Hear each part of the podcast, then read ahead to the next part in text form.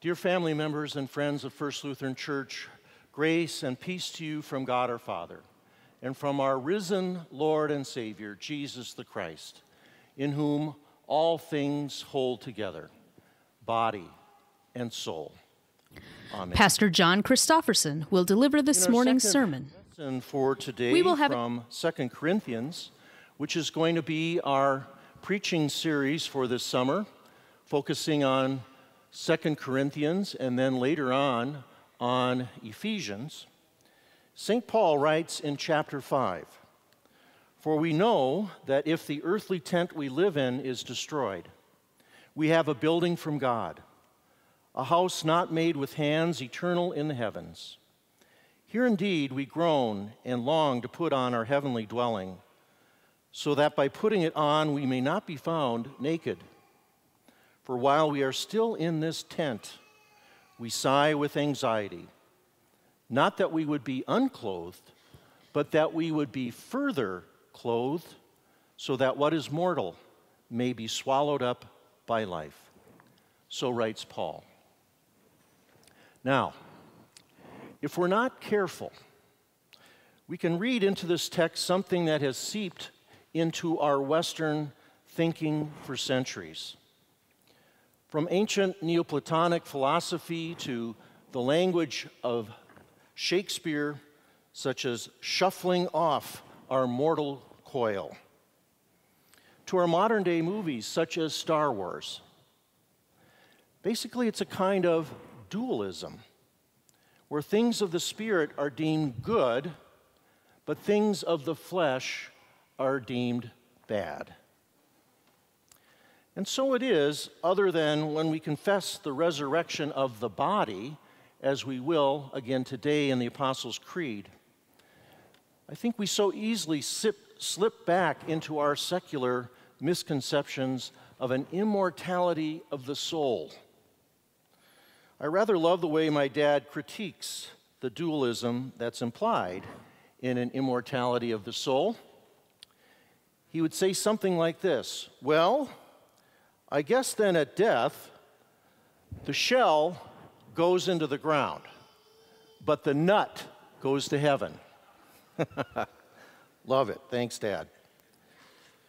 However, the Bible tells us that the God who created us, body and soul, and said it was very good, bringing the dust of earth together with his divine breath of life, is not some Greek philosopher.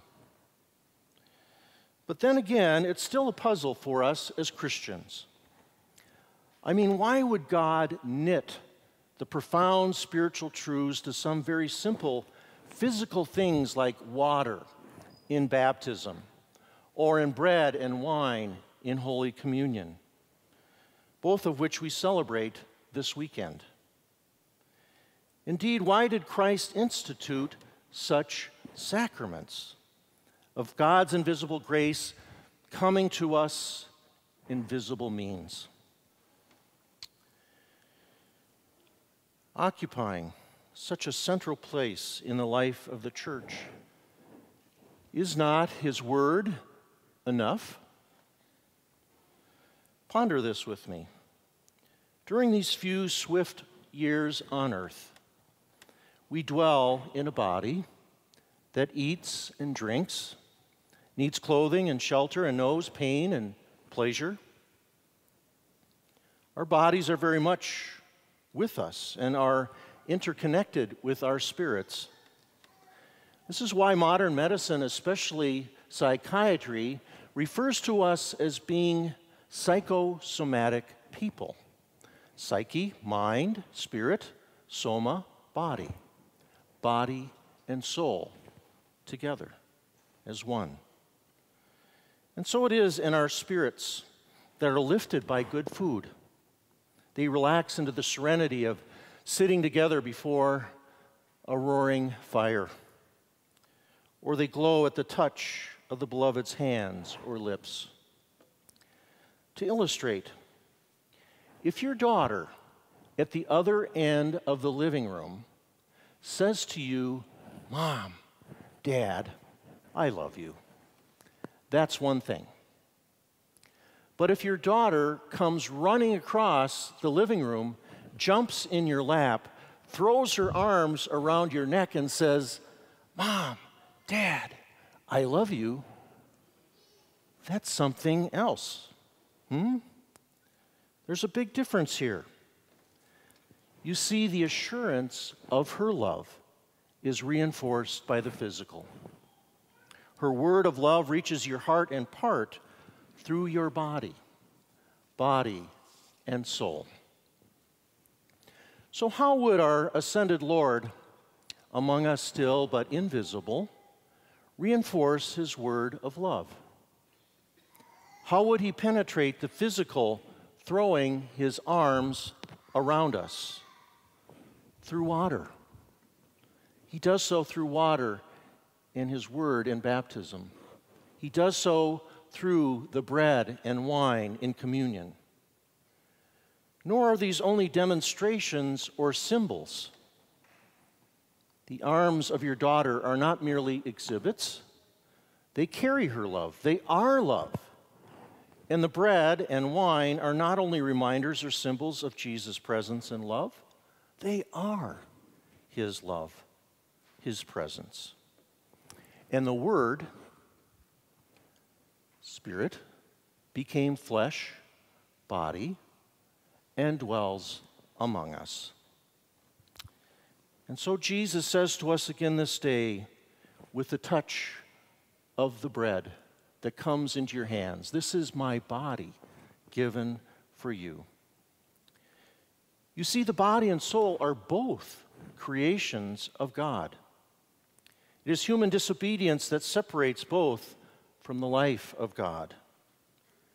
It's because of sin that Adam and Eve, as witnessed in our first lesson, in the garden no longer felt comfortable in their own skin, but saw themselves as naked. When Christ died to reconcile humankind to God and bridge the chasm between them, he died for the whole person, body and soul. Thomas, take your hand and feel my wounded side. Thomas, reach out and touch my wounded hands. When upon death God raises us up to everlasting life, he raises the whole person, body and soul. When upon death God raises us up to everlasting life, he further clothes us by our baptism, the promise in which we are clothed by Christ in Christ's resurrecting life with all the saints. As St. Paul writes in chapter 5, verse 4 of our second lesson, for while we are still in this earthly tent, we sigh with anxiety not that we would be unclothed, but that we would be further clothed in Christ's saving resurrection unto eternal life. Again, heaven is for both soul and body, now glorified and imperishable, as is our Lord Jesus Christ. Knowing witnesses St. Paul again in chapter 4, verse 14, that he who raised our Lord Jesus Christ will raise us also with Christ and bring us with you into his full presence, face to face, body and soul. Again, St. Paul witnesses in 1 Corinthians 3:16, "Do you not know that you are God's temple and that his Holy Spirit dwells in you? For God's temple is holy and that temple is you." Wow. And so when Lena told Ole that he should go upstairs and change into his birthday suit, before the guests arrived to celebrate his 90th birthday, he did so. Then, coming back down the stairs, naked as a jaybird, the guests all applauded. However, Lena said with a sigh, Oh, heavens, Ole, not that birthday suit. No, I meant the freshly pressed one that I hung on the closet door. But I guess as I look at you, then, I'll have to press this suit too. Ufta. Closing story faith, body, and soul. Shortly before he died in 1826, the second president of our United States, John Adams, was going for a walk down a country road near his home in Quincy, Massachusetts. When approached by a good friend, he was asked, And how is John Adams today? President Adams responded, Well, John Adams is very well, thank you.